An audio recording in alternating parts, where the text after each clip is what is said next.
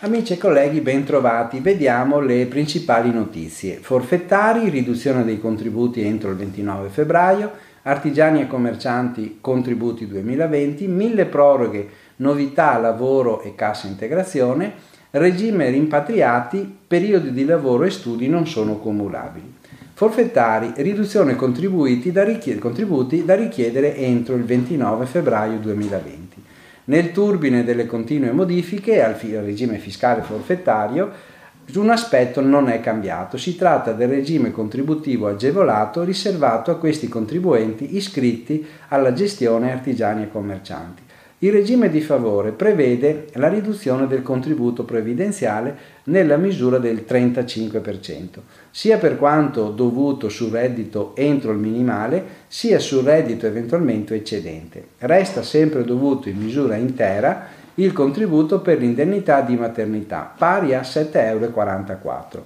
Lo sgravio contributivo diventa accessibile solo con la domanda INPS, da inviare in forma telematica nel cassetto previdenziale artigiani e commercianti. L'applicazione del regime agevolato è automatica per i soggetti già beneficiari nel 2019. Devono dare comunicazione invece entro il 29 febbraio 2020 i soggetti che hanno intrapreso la nuova attività artigiana o commerciale nel 2019. Infine, chi inizierà nel 2020 deve comunicare l'opzione al momento della conferma dell'iscrizione da parte dell'INPS. Artigiani e commercianti, contributi 2020. Nella circolare 28 del 17 febbraio l'INPS comunica che le aliquote contributive per il finanziamento delle gestioni pensionistiche dei lavoratori artigiani e commercianti per l'anno 2020 sono pari al 24% per i titolari e collaboratori di età superiore a 21 anni e al 21,90% per i collaboratori sotto i 21 anni, aliquota che continuerà ad incrementarsi annualmente dello 0,45 punti fino ad arrivare al 24%. Viene confermato anche per l'anno 2020 la riduzione del 50% dei contributi per gli iscritti pensionati. Inoltre entra a regime l'aliquota aggiuntiva pari allo 0,09% a carico dei commercianti per l'indennizzo e la cessazione definitiva dell'attività. Va ricordata infine la maggiorazione dell'aliquota pari all'1% per i redditi superiori alla soglia di 47.379 € all'anno. Tutte le aliquote, i minimali e i massimali, vi sono riepilogati nel PDF che trovate allegato. Mille proroghe, novità, lavoro e cassa integrazione. Il decreto mille proroghe ha incassato la fiducia della Camera e si avvia all'approvazione definitiva in Senato, probabilmente senza più modifiche, entro il 29 febbraio prossimo.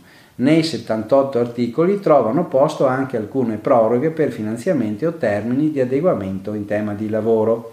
Nuovi fondi, 140 milioni di euro per la Cassa Integrazione Straordinaria 2020 delle grandi imprese in crisi e le aree industriali. Ulteriori 12 mesi fino al 31/12/2020 per la Cassa Integrazione Straordinaria dei giornalisti.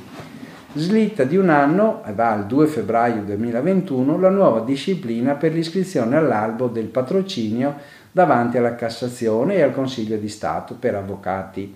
È prorogata anche di 2 anni l'entrata in vigore del nuovo esame di abilitazione forense. Per medici e veterinari viene invece elevato al 31/12/2022 l'età di collocamento a riposo a 70 anni, anche oltre i 40 anni di servizio. Vengono poi modificati i termini per l'adeguamento delle strutture ricettive con 25 posti letto e per i rifugi alpini in tema di prevenzione antincendio. La nuova proroga per l'entrata in vigore del flusso Uniemens va dal 1 gennaio al 1 in agricoltura, va dal 1 gennaio al 1 aprile 2020. In tema poi di assunzioni obbligatorie di lavoratori disabili, slitta al 31 maggio 2020 il termine per la regolarizzazione della posizione di aziende soggette al tasso INEL superiore a 60/1000, che hanno avuto modifiche nel numero di addetti nel 2019.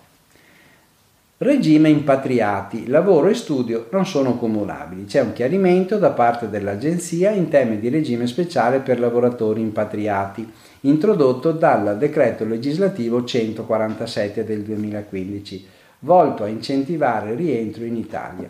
Con il principio di diritto numero 4/2020 viene stabilito che ai fini del raggiungimento dei 24 mesi fuori dall'Italia, il periodo di studio e quello di lavoro non sono cumulabili, ma è richiesto che l'attività lavorativa, ovvero quella di studio, si siano protratte per almeno 24 mesi.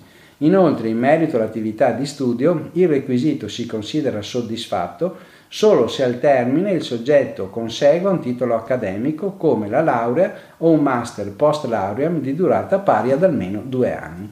Bene, vi auguro buon lavoro e buona settimana.